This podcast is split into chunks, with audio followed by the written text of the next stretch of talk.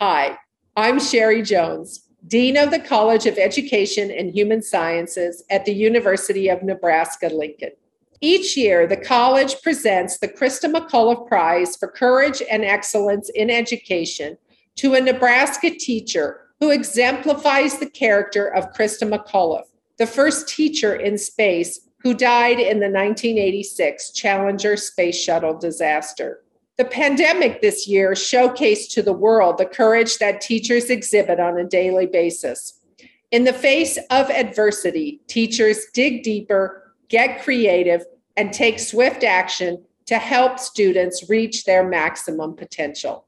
This year's recipient of the Christa McAuliffe Prize for Courage and Excellence in Education is James Hill. James is an exemplary teacher who exhibits courage in his role as a Spanish teacher at Lincoln Southwest High School.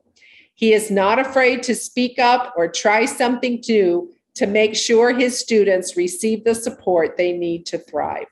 That's courage. On behalf of the College of Education and Human Sciences, congratulations, James.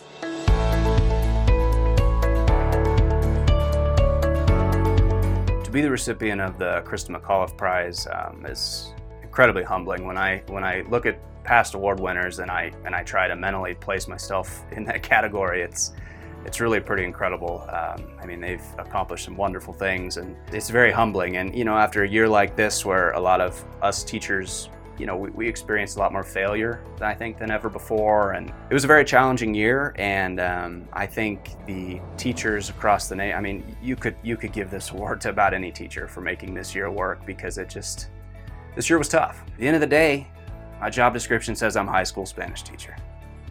But the reality is, I'm just an educator who hopes that when my students come to my class, they're coming to a place where they feel comfortable and safe enough to make mistakes confident enough to know that making those mistakes is okay because they're in a supportive environment where they can let their guard down and they can be themselves. And most importantly, each of them truly matters.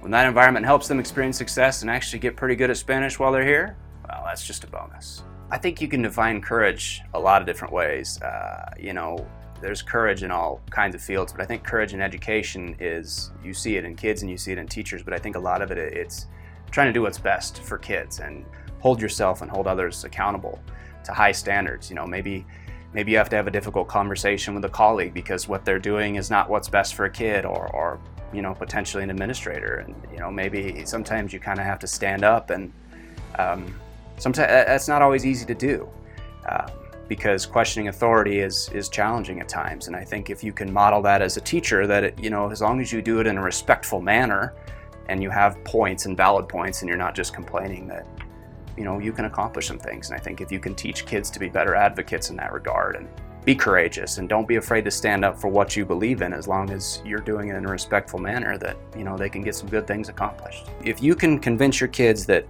I'm here because I care about you and you need to care about each other and you can model that and model that and model that and then they start to do that then they can kind of start taking care of the problems before they even get to you because they care about each other and they hold each other accountable think those things help quite a bit. I think a lot of people wake up in the morning and like, oh, another day of work, but I, I don't, I don't feel that way. Uh, I, I, really enjoy what I do, and it's, it's about the kids because without the kids, I don't know where this would be. Uh, it, it is a very, it's a very rewarding field because the kids, are, the kids are awesome, and you get new ones all the time, and you get to keep in touch with the ones that go, some of them, and it's just fun to see them grow. So.